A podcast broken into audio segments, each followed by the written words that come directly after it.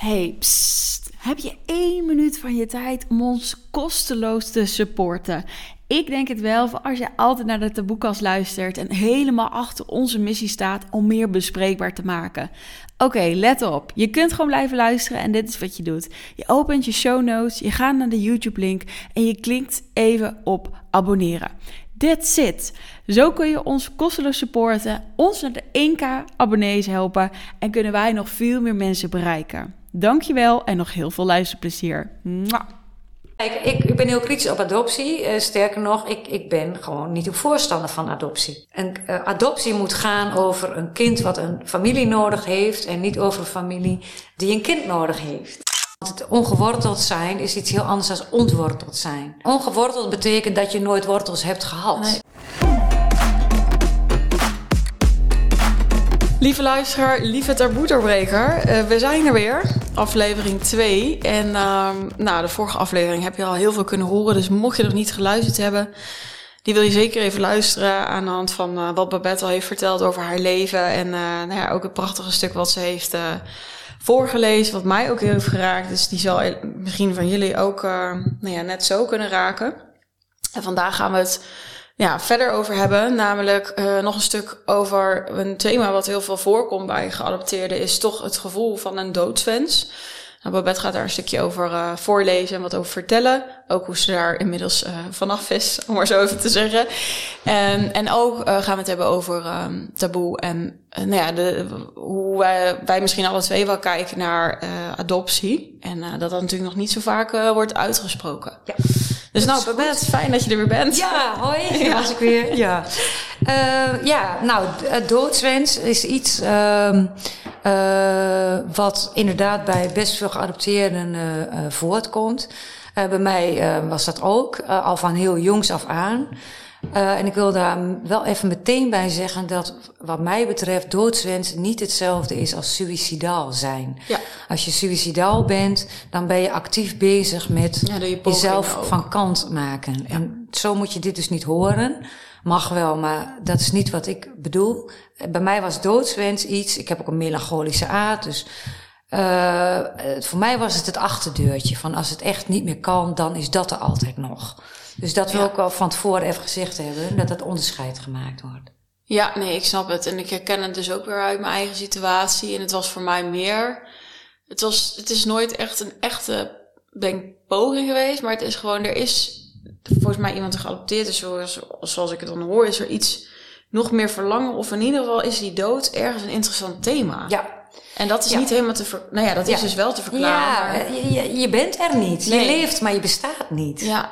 En uh, ik schrijf ook ergens van, uh, uh, je, je, je, je leeft alleen in de ogen van anderen. Ja. En zodra, zodra die ogen weg zijn, ja, uit jezelf besta je niet. Hè? Want uh, ik gebruik ook een woord altijd, en dat is het woord ongeworteld. Dat bestaat weer nog niet in de Nederlandse taal. Ik ben daarmee bezig om dat wel te laten bestaan. Want het ongeworteld zijn is iets heel anders dan ontworteld zijn. Bestaat dat niet? Nee, nog niet, oh, maar ik ben ermee bezig. Ik wou zeggen, het klinkt ook ja, heel erg als logisch. een, een ja. logisch woord. Ja, ongeworteld betekent dat je nooit wortels hebt gehad. Nee, precies. En dat is iets heel anders dan ontworteld zijn. Ja. Kijk, je hebt mensen die worden ontdaan van identiteit. Dat, dat zijn allemaal nuances, maar die doen ertoe. Mooi. En dat is wat mij betreft, is dood ook iets wat heel logisch is dat het erbij hoort. Want dat is ook er niet zijn. En als je er, als je wel bestaat en er niet mag zijn, dan is een doodswens best vanzelfsprekend. Want ja, dat komt overeen met hoe je je al voelt. Is het ook iets wat, wat waar het je hebt het uh, natuurlijk met heel veel mensen besproken voor je boek en, nou, en de onderzoeken die je doet. Uh, is nou, het vooral ook in mijn werk met, met, met, met, mensen die dus ook geadopteerd zijn. Maar ja, maar ja. is het ook iets, de, hoor je dit dan uh, bij iedereen terug of bij 90 procent? Ja, Waar moet ik aan denken? Uh, ik, ik doe dus dan veel met cliënten, komt dat naar voren, ja. ja. En daar zit ook weer een taboe op, hè. dat alleen al denken in therapieland was tot voor kort, de tijd is nu wel anders, maar in ja. mijn tijd, oma spreekt, was betekende dat einde therapie. Hm. Want als jij bezig bent met je dood, dan gaat onze therapie niks meer voor jou doen. Ja. Dus, maar, dus veel zeggen het niet, maar ik ben daar vrij open over. Uh, en dan hoor je dat eigenlijk, eigenlijk heb ik niet iemand gehoord bij wie dat niet een ding is geweest. Ja, lijkt me ook wel moeilijk, want inderdaad, dan heb je al dat verleden en dan is dat er ook nog. En dan kan ik me ook voorstellen dat je denkt, jeetje, nou ja, ik hou lekker binnen. Ja. En ook omdat het al een taboe is in ja, deze samenleving. Van, ja, dat, plus, uh, plus dat als jij geadopteerd bent, dan, dan zijn er allemaal uh, modulen liggen er klaar hoe jij behandeld moet worden.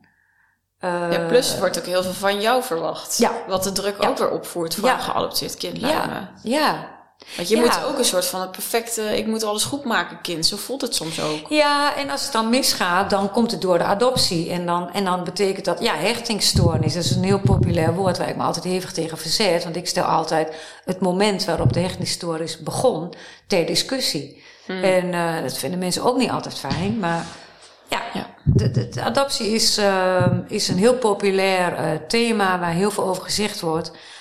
zonder de geadopteerden te horen. Hmm. Uh, en echt te luisteren waarschijnlijk Dat ook. zal echt andere inzichten voor therapie opleveren. Hmm. Ja. Zou je een stukje willen voorlezen in het stuk dat je inderdaad dus die doodswens ja. heel erg ervaart en hebt? Ja, een, een hoofdstuk in mijn boek gaat dus over uh, doodswens en levenswil. Ik ga een klein stukje voorlezen hoe de, de rol die de dood in mijn leven had. En dan vertel ik daarna, uh, nou, hoe ik tot levenswil kwam, zeg maar.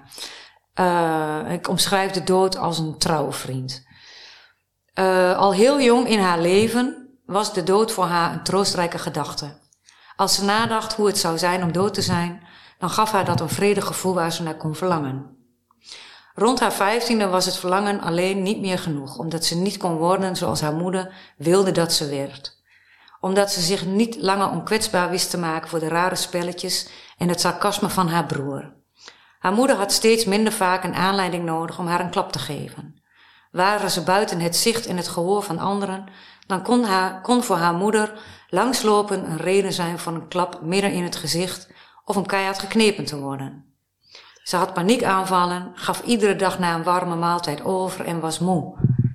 En ze wilde dood omdat ze niet meer wilde leven. Niet meer hopen dat haar moeder toch ooit van haar ging houden.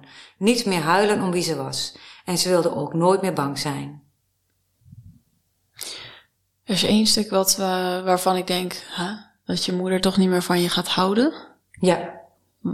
Kun je die uitleggen? Mijn moeder hield niet van mij. Nee, maar je zegt dat de dag dat ze dat toch ging doen. Ja.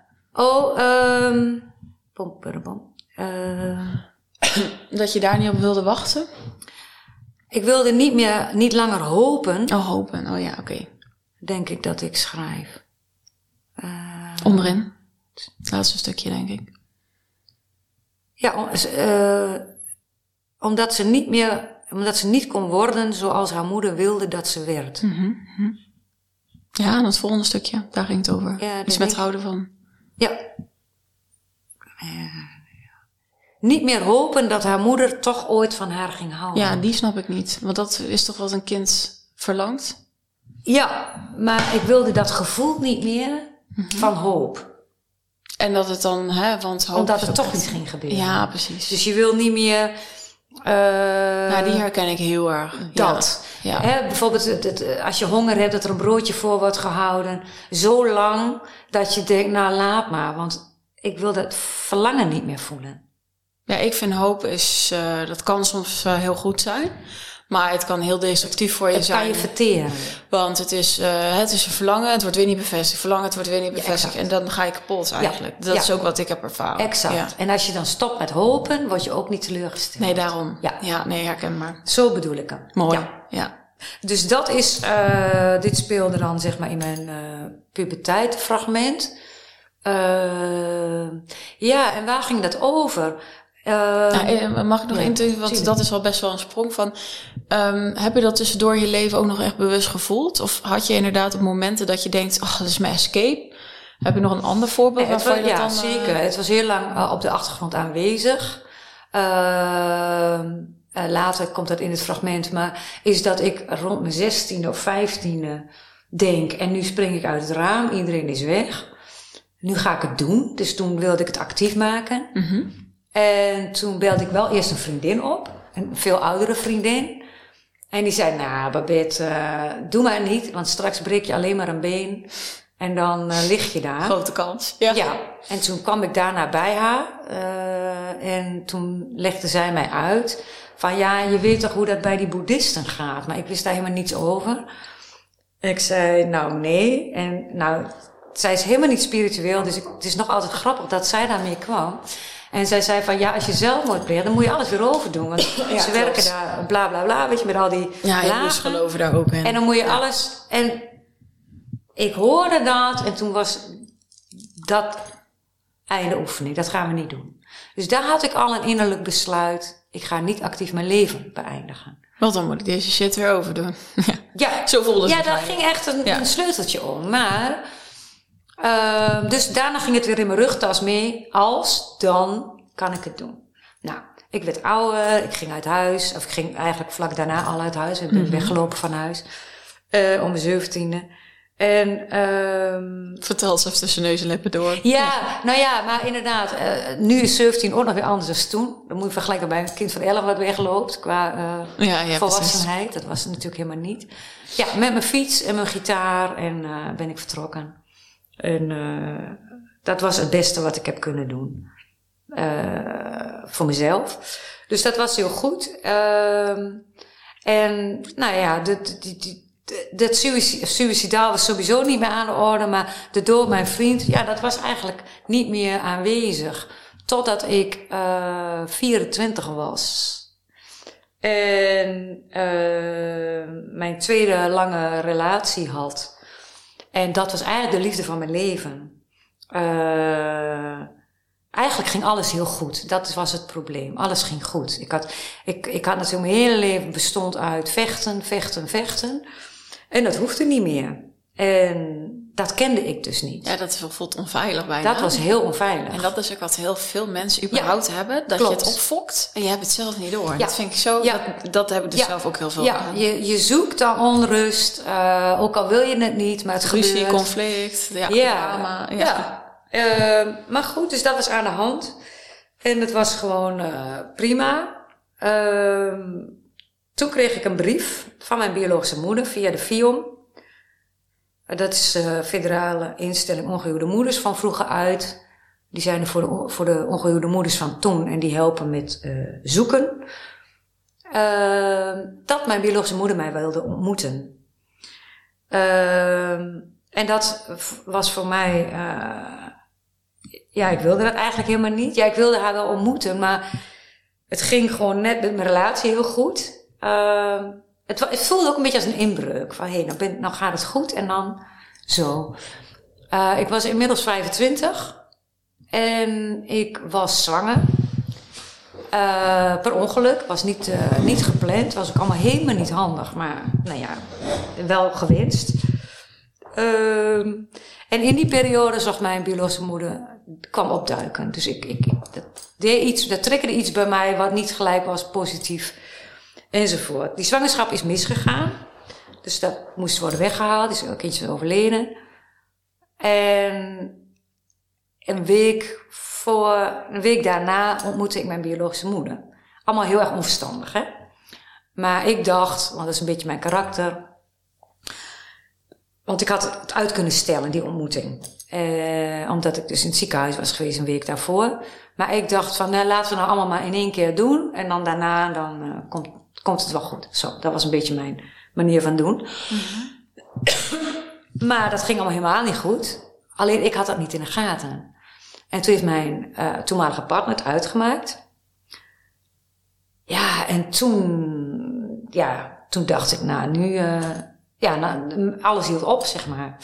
En ik werd daar niet suicidaal van. En de dood kwam toen niet om de hoek. Maar ik dacht wel, het is nu of nooit. Ik moet nu iets in mijn leven heel erg anders gaan doen. Want ik heb een heel moeilijk leven overleefd. En dat heb ik niet voor niks gedaan. Dat moet gewoon waarde hebben. En dat was gaat- wel mooi, met zo'n week op call klinkt het ook Ja. wel weer. Ondanks dat het de liefde van je leven voelde. Nog een keer? Dat het een wake-up call is. Ja. Op Ja. dat moment. Ja. Zo van, oké, Ja. ja. het kan die kant op die kant. Ja, maar, nu maar nu, ook moet, nu is het klaar. Nu is het klaar. Ja, dat is mooi. Ik vind dat ook wel mooi. Het is natuurlijk jammer. Ja. Het is ook mooi. Ja, we hebben nog steeds contact. Maar Oh. eh, ja, het is nog steeds de liefde van mijn leven. Ik wou zeggen, want ik Helaas. had nog wel een vraag daarover. Ja, dat is een heel interessant eh, hoofdstuk. Ehm, maar in ieder geval, ehm, dus ik heb mij, eh, ja, ik had een antroposofische huisarts en daar was een folder van dat je naar een boerderij kon. En ik zag alleen maar kruiden plukken en eh, baden en natuur en geen televisie, geen radio. Eh, en ik was in die tijd heel erg met journalistiek bezig. Ik studeerde journalistiek, dus ik was heel erg van actualiteit. En daar was het allemaal niet. En ik dacht, ja, daar moet ik zijn. En toen ben ik daar naartoe gegaan en ik kwam in september. eh 95. En ik zie me nog op een hek zitten daar in het weiland. Het was een geitenboerderij. En ik zit op dat hek en elke morgen moest je vroeg op geitenmelk met de hand en noem het maar op. Ik was daar ook kaas maken. Dat was mijn taak daar. En, eh, en ik zit daar en ik voel gewoon, het is klaar. Ik, ik ben hier gekomen en ik ben hier gekomen om te zuiveren. Want eh, ik, de, ja, ik noem het geen miskraam, want dat was het niet helemaal. Ik, ik zag ook, ik vond ook dat dat, ik dacht ook toen dat gebeurd was, van ja, mijn buik is zo vol negativiteit, zo vol eh, Ja. shit, daar kan ook geen kind in groeien. Zo heb ik dat vertaald. Of het allemaal klopt, dat is weer een ander verhaal. Maar Ja. dat was voor mij op dat moment de vertaling. En dat was dus waarom ik, ik wou schoon worden. En daarom ging ik naar die boerderij. En ik vind het ook wel heftig van, hè, en een relatie en dan, Ja. en, en ook nog een miskraam. Ja. En, Ja. en, en ja, ik vind wat je zegt, het is, je hebt zoveel meegemaakt dat je elke keer zo'n kracht toch vindt. Ja. Daarom vind ik het ook mooi. Het is dosis en levenswil. Ja. En uiteindelijk is het gewoon levenswil. Ja, het is uiteindelijk, ja. En dat kwam dus op dat moment op dat hek. Dacht ik, nou, het is klaar. Dat heb ik met mij, want die partner bleef wel bij mij. Want het is, dat, we hebben dus heel lang een niet-relatie gehad, noem ik het Ja, altijd. zo, ja. Ja, twaalf en een half jaar. En, eh, ehm, dus ik besprak dat ook met hem. Van ja, luister, ik, ik eh, wil gewoon dat het stopt. Want ik ben eh 26 nu. Ik was in september 26 geworden. En ik heb het leven gehad van iemand van 83. En dan, en dan nog meer meegemaakt dan een gemiddeld iemand van 83. Ja, maar, Dus ik vind het wel klaar. En ik weet, er komt weer nieuw dit en er komt weer nieuw dat. Maar het is goed zo. En dat was voor mij oprecht zo. En dan vragen mensen wel eens aan mij van... Goh, je bent vast heel blij dat je dat niet hebt doorgezet. Maar dat is niet zo. Het was, dat was ook goed geweest. En daar ben ik echt oprecht in. Ik heb, nu niet, ik heb nog nooit gedacht dat ik dacht...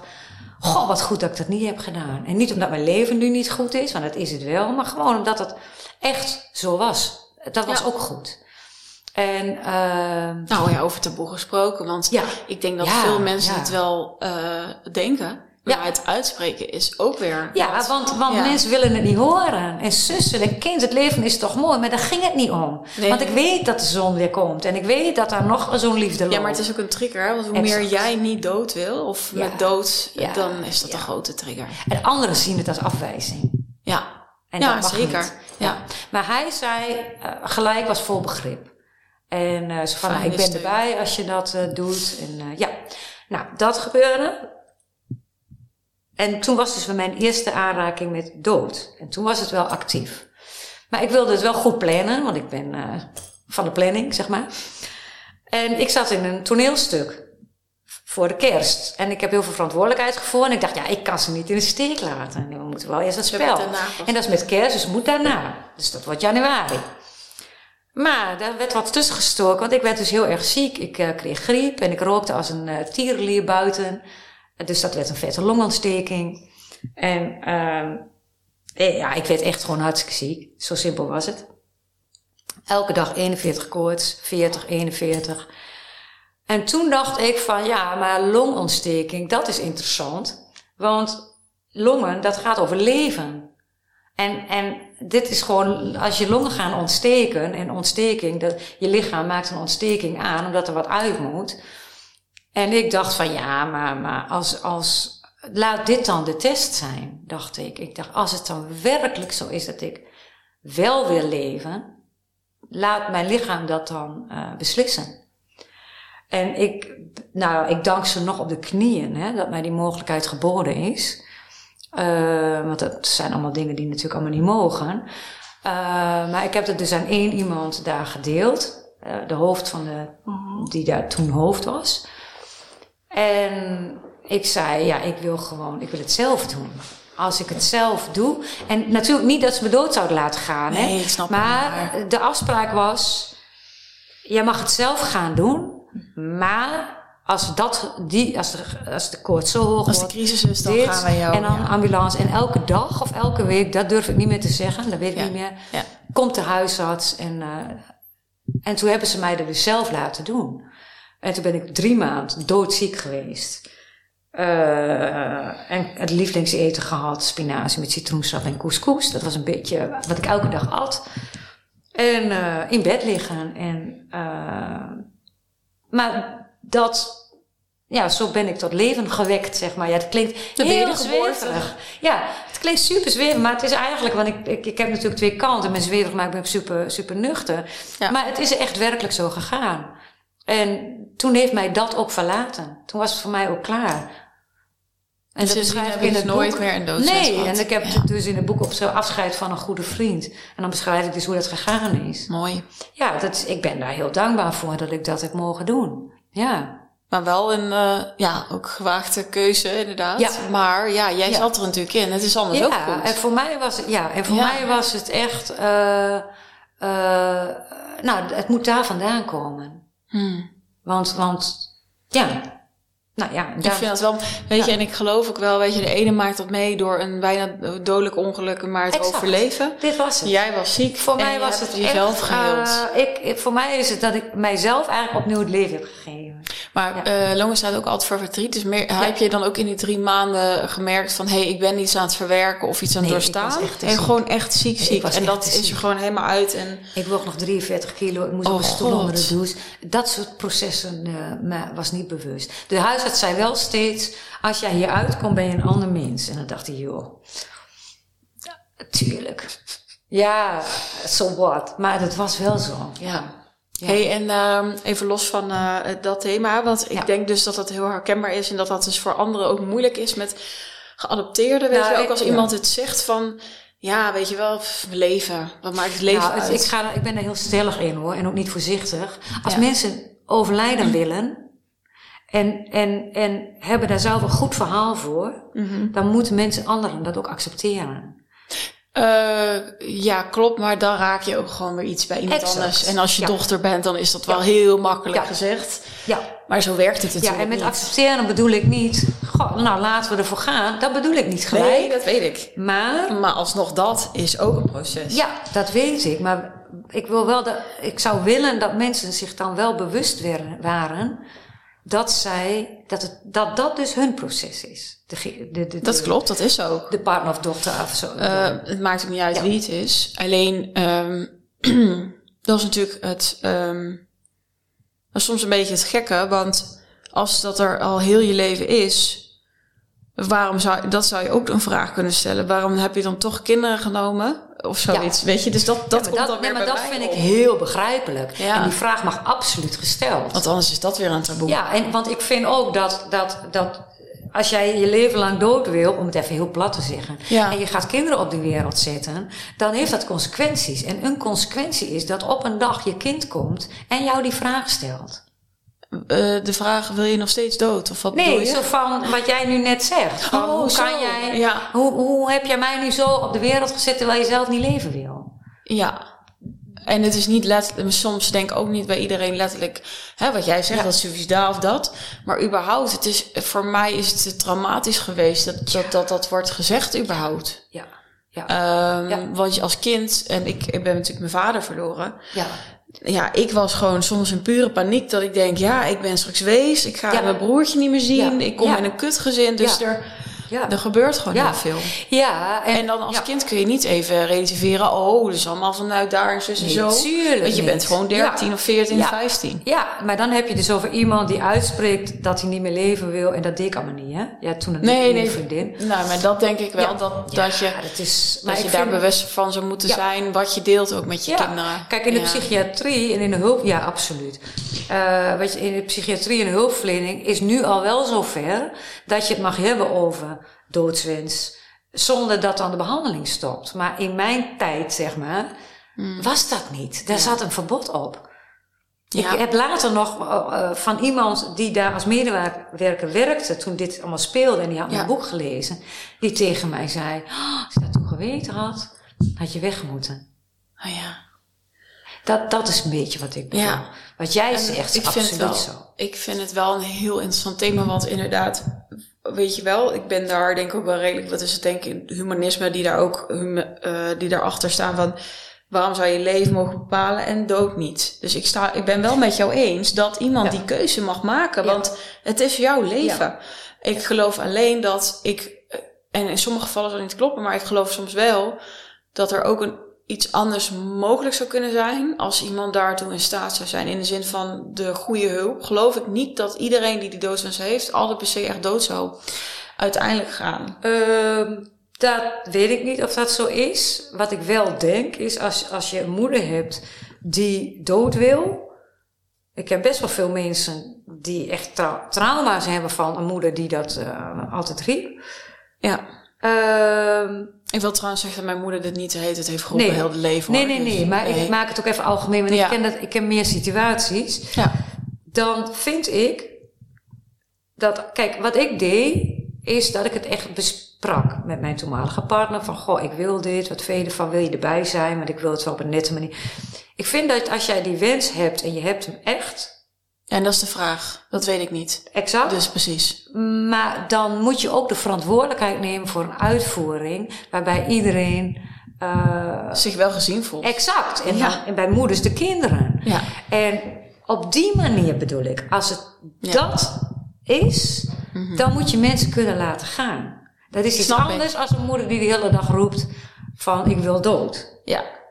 Dan wordt het kind niet gezien. Het is totale psychische mishandeling, ook al is het misschien onbedoeld. Ja, nee, maar dat, dat is het echt. Dat is echt mishandeling. ja, klopt. dat is absoluut. En daar, dat vind ik dus ook zo mooi dat, er, dat ze Tim spreekt, want jij had het net over haar fysiek. Maar eh, er zijn ook zoveel kinderen die gewoon zoveel leed ervaren door, door, door dit soort Ja, opmerkingen. En ik denk dat dat ook benoemd Oh, mag ja. worden, want het, is, het is echt taboe Ja. soms. Ja. En als, ik weet je, ik, ik weet het hè, en ik, ik heb echt een kinderwens en ik weet ook, ik ga ook weer dingen doorgeven en het is wat het leven is. Maar ja, ik, ook met deze taboekast hoop ik gewoon zo op een generatie die veel bewuster is en die ook weet... Oeh, ik heb een fout gemaakt, maar sorry lieverd. En dit is mama's stuk. Ja. En dat, dat weet je wel neem je verant- voor mij gaat het, en dat is in mijn werk en in alles, neem je ja, verantwoordelijkheid. precies. Dat.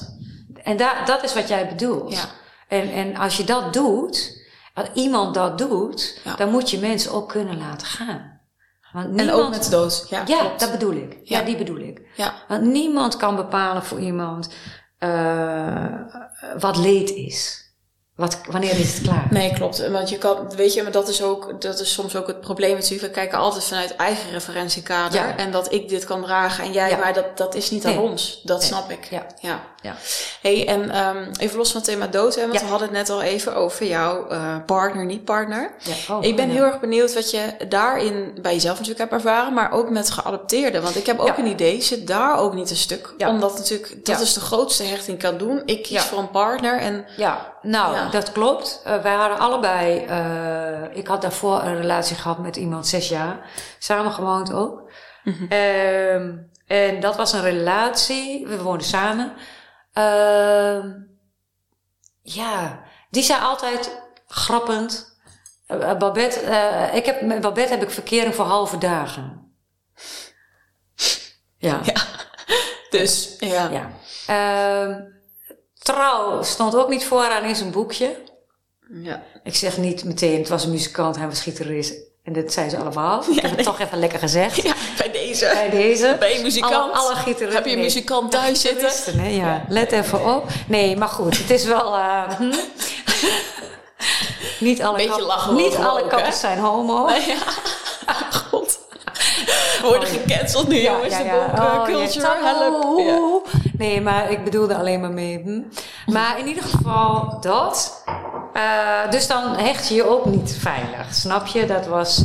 Nou goed, dat was dus einde oefening. Eh, we zijn echt als vrienden uit elkaar gegaan, helemaal niet. eh, allebei een kat. Hij alles met een snoer. En ik, uh, het was verdeeld, de boel. Dus dat ging heel smoothly. Mm-hmm. Maar die relatie daarna, ja, dat was echt wel... Uh, is... Uh, wel, was echt heel bijzonder. En uh, ook een muzikant. Uh, maar dan anders. Je pikt je wel uit. Oh, ja, ja. ik heb nooit normaal, iets normaals. En, uh, en ja, wat, de, wat daar misging, uh, aan liefde ging gebruiken. Hey, psst. Heb je één minuut van je tijd om ons kosteloos te supporten? Ik denk het wel, voor als je altijd naar de taboekast luistert en helemaal achter onze missie staat om meer bespreekbaar te maken. Oké, let op. Je kunt gewoon blijven luisteren en dit is wat je doet. Je opent je show notes, je gaat naar de YouTube-link en je klikt even op abonneren. That's it. Zo kun je ons kosteloos supporten, ons naar de 1k abonnees helpen en kunnen wij nog veel meer mensen bereiken. Dankjewel en nog heel veel luisterplezier. Mwah. Hmm. Uh, maar dat zat meer bij hem. Uh, iets met hem persoonlijk, wat ik hier niet ga bespreken. Snap ik. Maar wat, wat wel zo is, is dat, uh, wat zeker met adoptie afstaan en met zichtbaar en onzichtbaarheid en bestaansrecht zeker linkt in die relatie is uh, dat wij dus op een gegeven moment een niet-relatie hadden. Wij hielden zoveel van elkaar, maar allebei een rugzakje wat eigenlijk te vol zat of te beschadigd of te... Ja, ik snap het wel. En uh, ik denk dat ik heb hem dit jaar nog aan het... We hebben nog uh, contact, het lijntje is er. En dat ik hem... Uh, ik heb, is hij single? Ja, gescheiden. Ja. Oh, nou. Ja. Ja, nee, maar... Nee, ik altijd bedoel, al ja. was de weg open. Ik denk dat de liefde er nog steeds... Dat uh, klopt. Ja. Toen zei hij ook van ja, wat hij, uh, hij was heel blij dat ik hem vertelde dat ik van mijn biologische vader. En dat ik altijd de, de, de bijzondere dingen in elkaars dat we dat deelden met elkaar.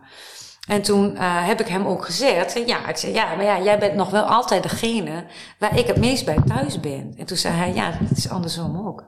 En dat heb je ooit over tweelingzielen gehoord? Ja. Denk je, dat, voelt dat zo? Of die niet? Ja, de term is ook aardig. Er zit veel ruis op die term. Maar ik denk, we kennen elkaar al heel lang. Dat, als je ja, oké, okay, maar levens, ja. levens met elkaar. Ja, ja, ja, ja. ja, ja. tweelingziel is nog wat dieper. Dan zou je inderdaad dezelfde... Nou, dan gaan we heel erg uh, ja, Dezelfde ziel in twee lichamen, maar goed. Ja, ja, ja. Maar, maar uh, ja, precies. Dat denk ik niet. Maar we hebben al heel vaak levens uh, geprobeerd. Ik heb dat ook niet met mijn vriend, maar ik herken het. Ik zeg het ook altijd, het is thuiskomen. Ja, en... ja en, en, en adoptie, afstand. Um, maar had je speelt daar een rol? Ja, want, want maar, in, de, in die niet, sorry, ja. in die niet-relatie. Wij, wij gingen altijd samen op vakantie. Mm. Hij was altijd bij mij. Hij ging een huis huren. kocht hij een huis bij mij in de buurt. En dan kon de kat had een makkelijke. Weet je? weer, ja. en, en in zijn familie ook helemaal uh, geaccepteerd. Maar het was niet een relatie. Dus eigenlijk stond ik altijd in de coulissen. Hmm. Dus dat is heel erg typerend voor mij. En ik link dat echt wel aan geadopteerd zijn in die zin. Ja. Dat je, je moet dat niet willen. Je moet dat gordijn lostrekken en zeggen, hallo. Ik ben ook waard om En ik nam genoegen ja. met, ik weet dat ik bij jou hoor en andersom. Ook al zien we elkaar niet. Wat absurd is. Maar ik denk dat een Ja, is het absurd of is het... Nou, het, is ja. een, een loyaliteit van een geadopteerde die eigenlijk niet gezond is. Hmm. Want... Uh, en met niet gezond is. Ik denk dat mijn thema in dit leven, nu we dat toch zijn, uh, is dat ik dingen in de vorm wil zetten. En de relatie, dat ik moeite heb met dingen in de aardse vorm te zetten, dat moet ik zeggen. Hmm. Dus ik heb een energetische relatie. Noem het maar even zo, want hij is niet hier, maar hij is hier. Hij is wel deel van mij. Mm-hmm. De, de zwangerschap mm-hmm. Kreeg in vorm. Nou, mijn eerste praktijk ging failliet omdat ik belazerd werd. Dus ik heb heel veel thema's die te maken hebben met niet in de vorm, in de aardse vorm kunnen zetten. En dat heeft regelrecht met afgestaan zijn te maken. Hmm. Ik weet niet of alle geadopteerden hebben dit niet. Nee, nee, snap ik. Maar ik was inderdaad wel benieuwd van, hey, herken je het ook weer terug? Dat er iets in die relatie zit of liefdesrelaties of ja. zo? Ja. ja. Dat je, dat je het belangrijkste kan zijn voor elkaar, maar dat mag er niet zijn. Uh, als ik kijk naar mijn biologische moeder, mm-hmm. die heeft een kind, niemand die het weet. Hmm. Ja. Ik ben dat kind. Mm-hmm. En, en nou ja, dat zijn dingen die, die kom je dan vaker tegen. Ja. Ja. Ja. Maar goed, we will see eh, hoe het uh, Ach, misschien gaat ik heb nog zo lang, ja. Je hebt nog zo lang, ja. Ja, nou niet met hem. hoor. Hey, los even van, ehm, van eh, liefde en dood en nou ja, je stuk wat je hebt voorgelezen. Ehm, we hadden natuurlijk ook even over wat, nou ja, we gingen het ook hebben over de visie. Hoe Ja. je kijkt naar eh, adoptie. Ja. Nou kan ik hem maar raden. Nou, Nou ja, dat, dat je dat al zegt is grappig. Kijk, ik ben heel kritisch op adoptie. Ik ben daar, daar ook heel stellig in. Nou ben ik sowieso wel een beetje stellig in dingen. toch dat tuksen. Ja, tukkers. Ja. Ja. ja. ja, nee, maar dat helpt ook, hè? Dat maakt de boel snel duidelijk. Ja, nee, ik hou ervan. Ja. Gewoon, eh, dit is hoe het Nee, is. maar punt. het is wel onderbouwd. Kijk, ik, ik ben heel kritisch op adoptie. Eh, sterker nog, ik, ik ben gewoon niet een voorstander van adoptie. Ehm, dan denken mensen al heel snel, ja, dat komt natuurlijk omdat het bij jou mis is gegaan. Of niet goed is gegaan. Maar dat is eh, niet waar. Eh, dat het niet goed is gegaan, heeft er wel voor gezorgd dat ik er kritisch over ben na gaan denken. En dat is iets anders. Ehm ehm, Je had een mooie quote uit ja, Frankrijk. nou ja, ik heb een pleegzusje, een Franse zus, Isabel. En die ehm formuleerde dat heel mooi. Die zegt, in Frankrijk zeggen wij... een eh, adoptie moet gaan over een kind wat een familie nodig heeft... en niet over een familie die een kind nodig heeft. De microfoon, Ik ja. zat weer met mijn handen. Ja, anders hoor je Ja. de hele tijd zo boem, boem. Tik, tik, tik. Ja. Eh, dus, dus een, kind moet, een, een adoptie moet gaan over een kind wat een familie nodig heeft en niet andersom. En dat zegt alles eh, voor mij. En ik, en ik zeg daar wel bij dat, eh, ik, dat dat dus precies de lading dekt waarom ik eigenlijk eh, geen, geen voorstander van adoptie ben. Ehm, maar dat is in mijn leven wel breder. Ik heb meer visies eh, over orgaandonatie, of dat nou wel of niet moet. Dat ben ik, ook, ik vind ook dat dat niet moet. Dus het, dat maakt wel deel uit van een, een algemenere visie eh, in mijn leven, dat ik tegen adoptie ben. Eh, of geen voorstander ben. Maar eh, ja, bijvoorbeeld ehm, adoptie door eh, eh, homoseksuele stellen. Ja, je mag het niet zeggen, maar ik ben daar gewoon eigenlijk niet voor. En niet omdat ik niet vind dat homoseksuele stellen kinderen mogen opvoeden, of het voorrecht mogen hebben om kinderen op te voeden, maar omdat het gaat om kinderen die een familie nodig hebben. En niet andersom. Want homoseksuele stellen, die willen graag een kind. En daar moet het bij adoptie niet over gaan. En dan heb ik daar heel veel discussies over. Uh, ik weet dat René Hoksbergen, de professor op adoptiegebied, uh, sinds jaar en dag, uh, die kwam vroeger was hij heel vaak op de televisie. Als het dan nog, en nog wordt hij in de krant, wordt hij vaak benaderd. Hij heeft ook mijn boek gerecenseerd. Dat had ook een interessante uitwerking als je het hebt over taboes. Um, en ik weet dat hij mm-hmm. op een gegeven moment uit de gratie raakte. Hij had uh, op, op het, in de media, hij werd een tijd gecanceld. Uh, heb ik het over jaren terug al, dus toen gebeurde dat ook al cancelen. En dat was ook vanwege die visie, dat hij ook zei: nee, homoseksuele stellen mogen niet adopteren. En mensen horen dan gelijk: oh, dus als je homoseksueel bent, dan mag je niet adopteren. Maar dat is niet de essentie waarom ik, ik laat het weer bij mezelf halen, daartegen ben. Uitgangspunt moet het kind zijn wat een familie nodig heeft. En dan zijn er dus mensen die zeggen: ja, maar hoe wil je dat dan doen? En, en kinderen moeten toch een familie hebben? Ja, maar dat moet het beginpunt zijn. En uh, om het even naar de actualiteit te halen, voordat mensen denken: oh, die is tegen homoseksualiteit.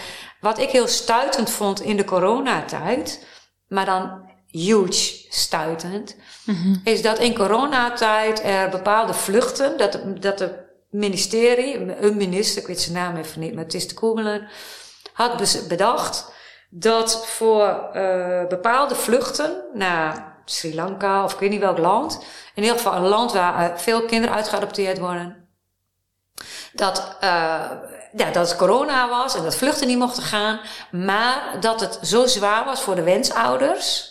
Nou, het woord wensouders al, dan heb je me al. Uh, dat bepaalde vluchten, ondanks corona, toch door mochten gaan. Want die kinderen zaten allemaal te wachten op hun ouders.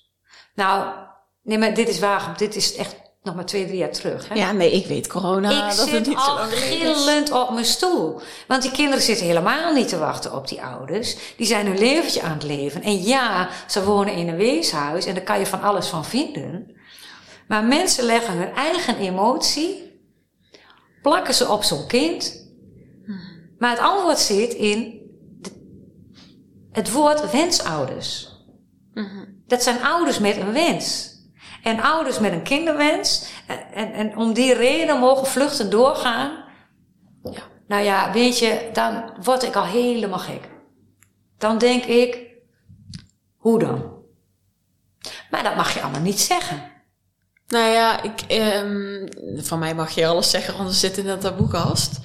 Kijk, ik, ik, voor, ik ben ook dus tegen, maar dat is meer omdat ik, ik eh, denk wel dat het deels overeenkomt, maar ook wat je doet als je iemand dus energetisch weghaalt van een plek. Ja, En dat eh, wat, ik, wat ik dus zie, en ook mijn achtergrond als energetisch coach, is dat die aarding en ergens wat je zegt met die wortels, dat Ja. dat eigenlijk bijna.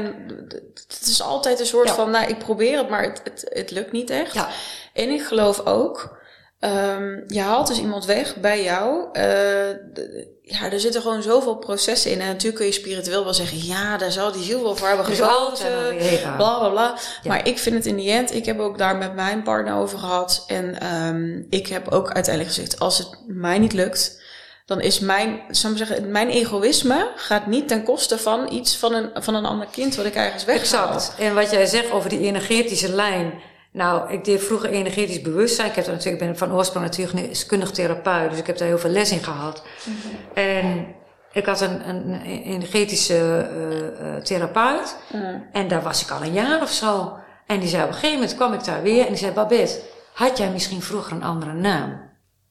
En ik zeg: Hoezo? Ja, was het. En zij noemde een naam Evelien, Engelin. Was het niet. Maar goed, het, waar het om gaat, toen ik haar die naam vertelde. Want het lukte haar nooit om mij te aarden. Het bleef altijd een beetje hier. En toen zei ik, ja, nou dat, Ellie, weten we inmiddels, eh Ja, Allemaal? van de vorige podcast, ja. podcast. Ehm, toen lukte het voor het eerst. Wow.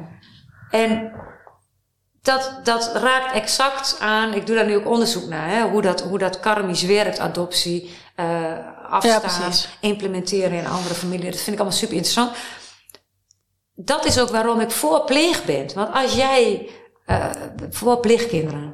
Het verschil tussen adoptie en dat gooien mensen ook vaak door elkaar. Dat mensen denken dat adoptie en pleegkinderen hetzelfde zijn. Maar het wezenlijke verschil is dat jij. eh, stel dat jij als homoseksueel stel kinderen wil opvoeden. En je doet pleegkinderen. Oh ja, Ja, sorry, ik blijf het zeggen, Ja. maar je hoort het echt Ja, super hard doen. namelijk. Ja. Ja.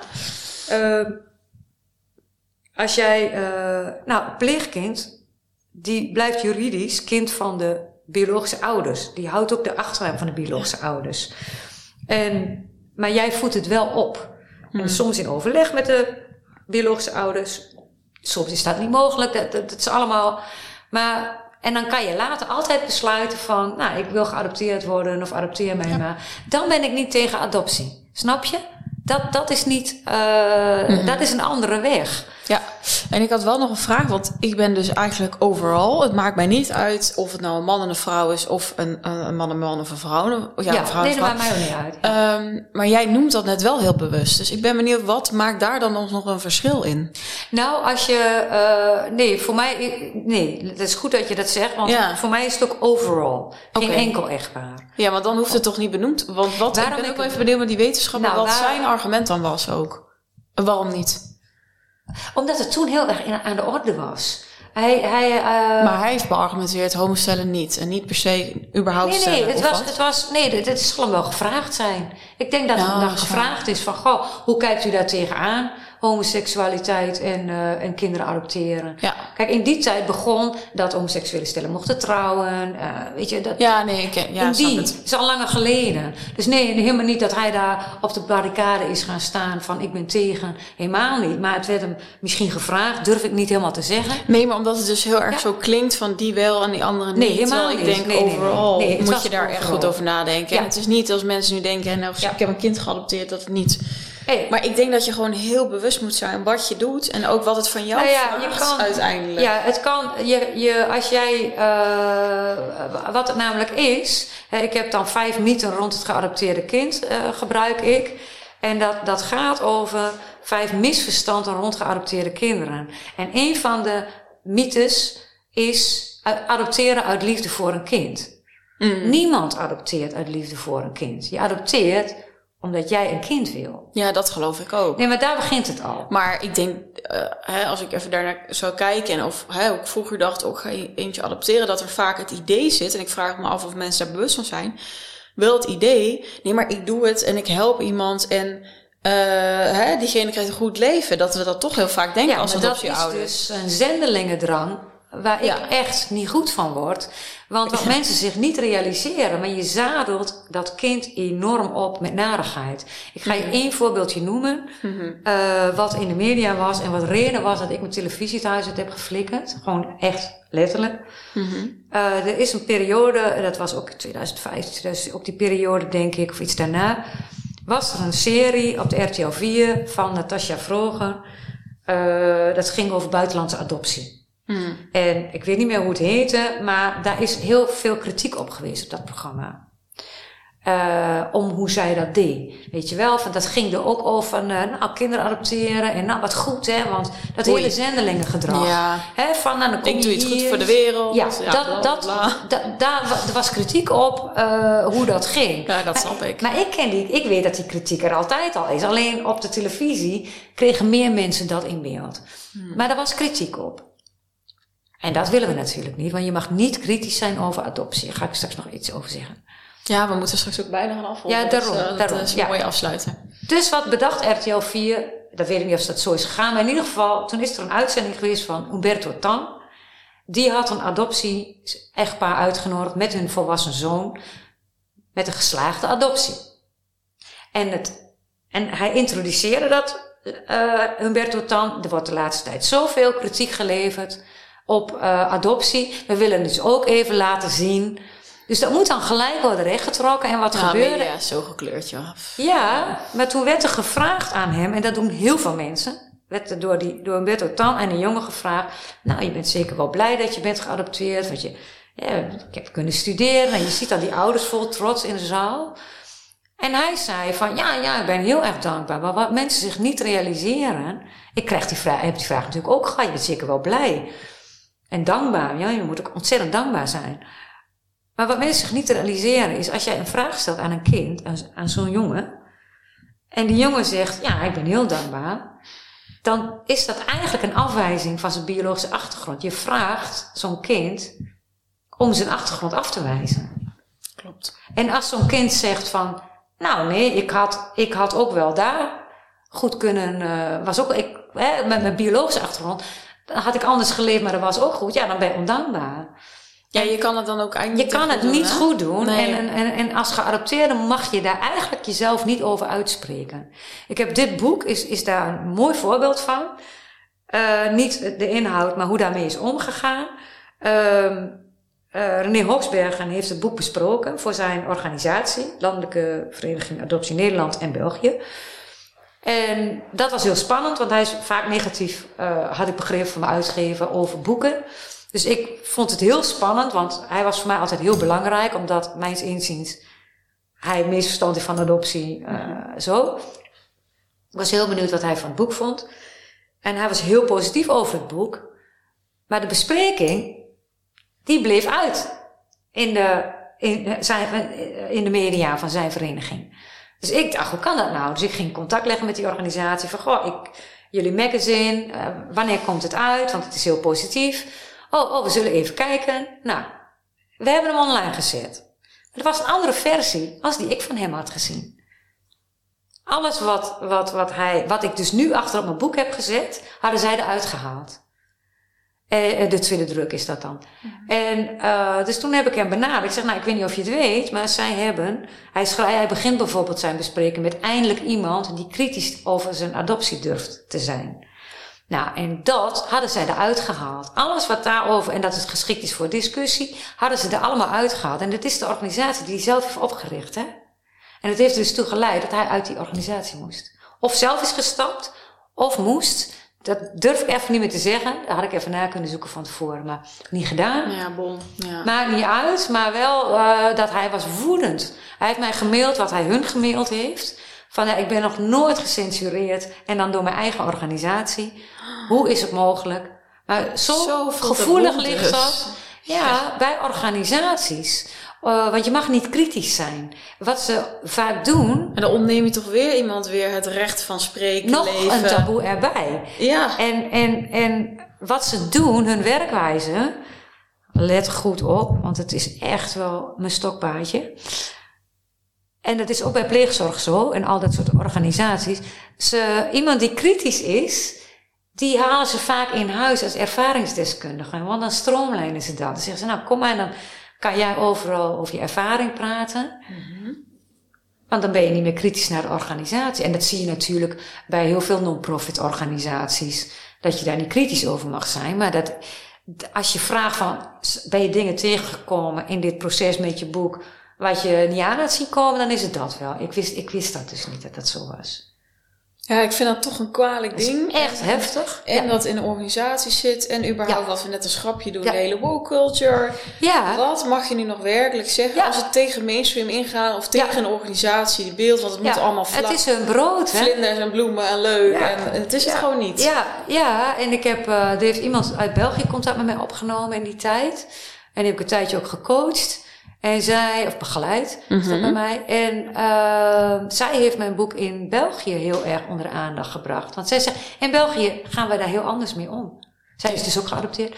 Maar helemaal niet uh, zoals in Nederland. En, en hoe bedoel je dat? In het nou, kort dan dan? mag je gewoon prima kritisch zijn. Oh, zo. Dat is helemaal niet een uh, probleem. Dus het is een Nederlands ding eigenlijk dan, ja, daarin? Ja. Oh, wat nou, en als ik dan al hoor dat in Frankrijk de tekst is... adoptie moet gaan over een... Ja, dan kind, sta je er dan, helemaal anders in. Dan, dan, dat geeft ook al aan dat, dat in Nederland... dat dat toch wel... Nee, want ik ben heel benieuwd naar de reacties. Want ik denk dat heel veel mensen... En er zijn natuurlijk mensen die Nou ja, iemand kennen... en uh, misschien van dichtbij zien. Ik, ik was met een interview in een magazine met mijn boek... en toen kreeg ik een mail doorgestuurd... van iemand die gereageerd had op Mhm. het interview... Nou, en dan krijg je gewoon drie A4'tjes tekst van een moeder die vertelt dat ze kinderen heeft geadopteerd, dat ze geen kinderen kon krijgen en dat het allemaal heel goed is gegaan en dat ze vindt dat ik heel kritisch ben en dat het. En dan gaat het vervolgens over hoe blij zij is met de kinderen. En dan denk ik, ja, maar dan heb jij helemaal niet naar mij geluisterd, dan heb je me niet begrepen. Dan heb je hem nou wel, je hebt precies beschreven de kinderwens, die beschrijft zij, hoe blij zij ermee is.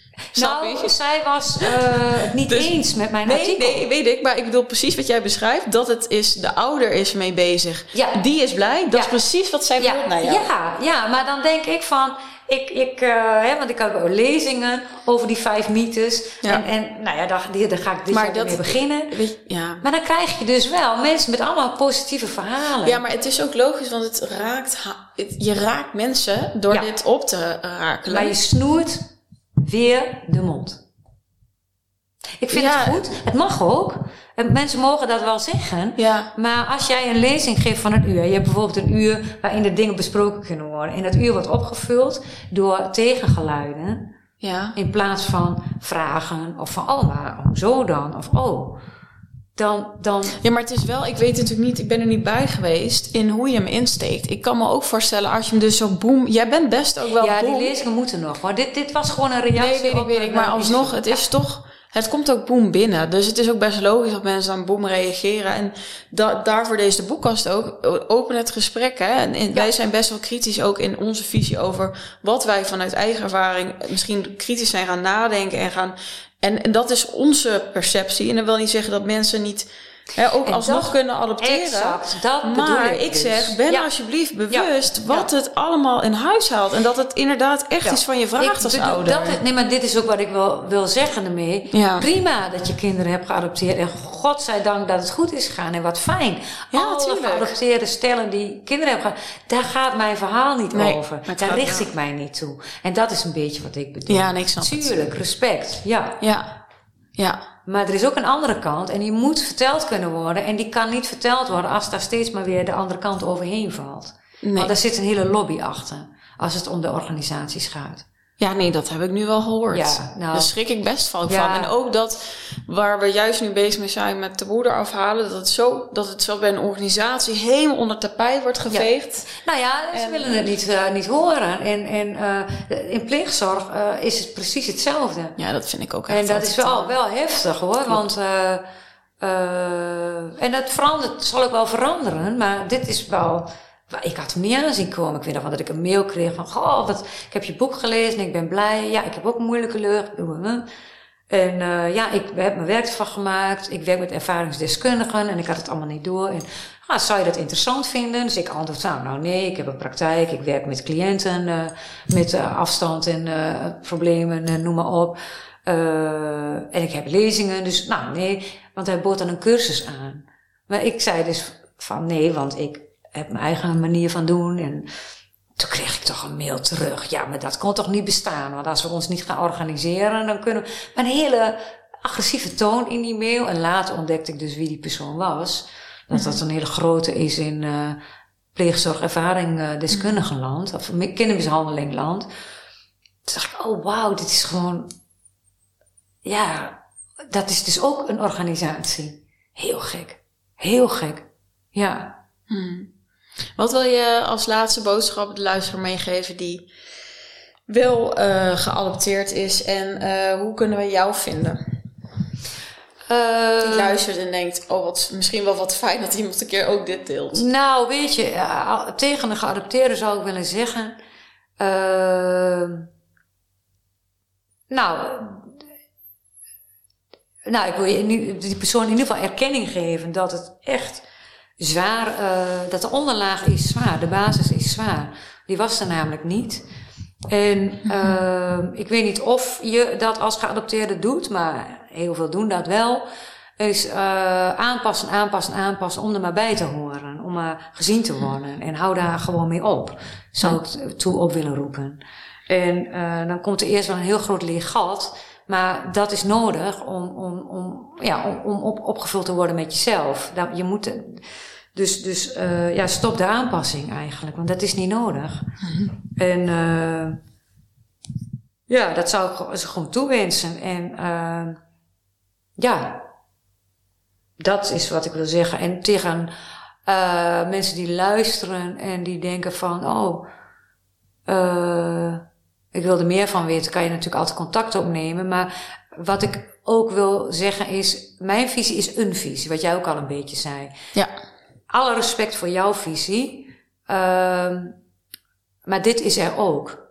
En, eh, Ja, het is en en. En Ja. dat mogen we meer zien. en, en, en eh, geadopteerd zijn is, is echt iets, en dat zag ik vroeger niet zo, maar dat is doordat ik met mensen werk, eh, die geadopteerd zijn, daardoor ben ik dat eigenlijk pas gezien, is echt, wel, is echt een ding apart. Je kan, je, je kan meeleven, je kan empathie, maar het is echt een. eh, eh, om, om als geadopteerde eh, goed mee te komen, moet je bij die wortels zijn. En als je die niet kan vinden, of die zijn, zijn er niet, ja, dan, dan, dan ja, hoe moet ik dat nou uitleggen? Dan moet iemand, ja, iemand die het betreft, een geadopteerde dus in dit geval, die zal dat helemaal zelf moeten doen. Dat kan je niet met, want dat wordt ook vaak gedaan. Hè? Van, oh, je bent geadopteerd en dan denken mensen dat ze vaak al begrijpen hoe het zit. Nou, dat, ga daar niet van uit. Nee, mooi. Ja, Mooie laatste Dat boodschap. is wel belangrijk, ja. Nou, lieve Babette, ik wil je heel erg bedanken. Voor mij was het gesprek ook eh, natuurlijk heel, eh, nou ja, een stukje helend ook. En eh, ja, ik heb, vond je verhaal natuurlijk super mooi. En ik heb echt vol verwondering eh, en bewondering ook geluisterd. En ook hoe je je inzet en die eerlijke verhaaldeels. Ehm, ik denk dat het goed is om te weten, inderdaad, mocht je Babette willen contacten of zo, we zetten alles in de show notes, zodat je dat kunt vinden. Ook Ja. het boek misschien. Ja. Eh, er gaat ook nog dus een nieuw boek komen. Ja. Eh, daar eh, zullen we ook wat over in de show notes zetten. De vijf mythes. Dat dat, Nou, dit boek is binnenkort niet meer verkrijgbaar. Er komt een ander boek. En dan worden de vijf mythes samengevoegd met de inhoud. Oké, nou dan Ja. dan gaan we die er in ieder geval omzetten. Maar waarschijnlijk is hij nog in de pre-order. Ja. Maar dan kun je je misschien al wel daarvoor aanmelden. En anders, eh, ja, misschien luister je hem ook al veel later. En dan staat het dus gewoon op de ja. website. En ik heb natuurlijk mijn vondelingenproject. En, Ja. eh, Maar dat komt allemaal eh, op mijn website. Dus ja, ik heb een praktijk en een schrijfbedrijf. Ja. Dus dat is, maar vanuit allebei de opties werk ik ja, met dit thema. Ja. En vooral de energetische. Ik doe energetisch werk ook inderdaad. Ja. Eh, Dus maar heel erg bedankt, Bet. En voor Ja. jullie, eh, mocht je er dus iets aan hebben gehad... of toch je visie willen delen, weet je... wij staan er gewoon voor open, maar laten we vooral in gesprek gaan. ik ben heel En, benieuwd naar ja. reacties. Als we gaan komen. Ja, ik denk het wel hierna. En ik zie jou weer bij een volgende podcast. Doei! Doei.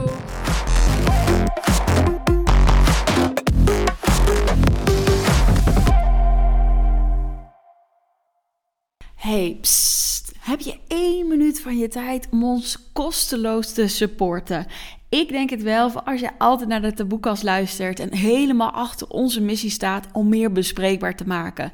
Oké, let op. Je kunt gewoon blijven luisteren en dit is wat je doet. Je opent je show notes, je gaat naar de YouTube-link en je klikt even op abonneren. That's it. Zo kun je ons kosteloos supporten, ons naar de 1k abonnees helpen en kunnen wij nog veel meer mensen bereiken. Dankjewel en nog heel veel luisterplezier.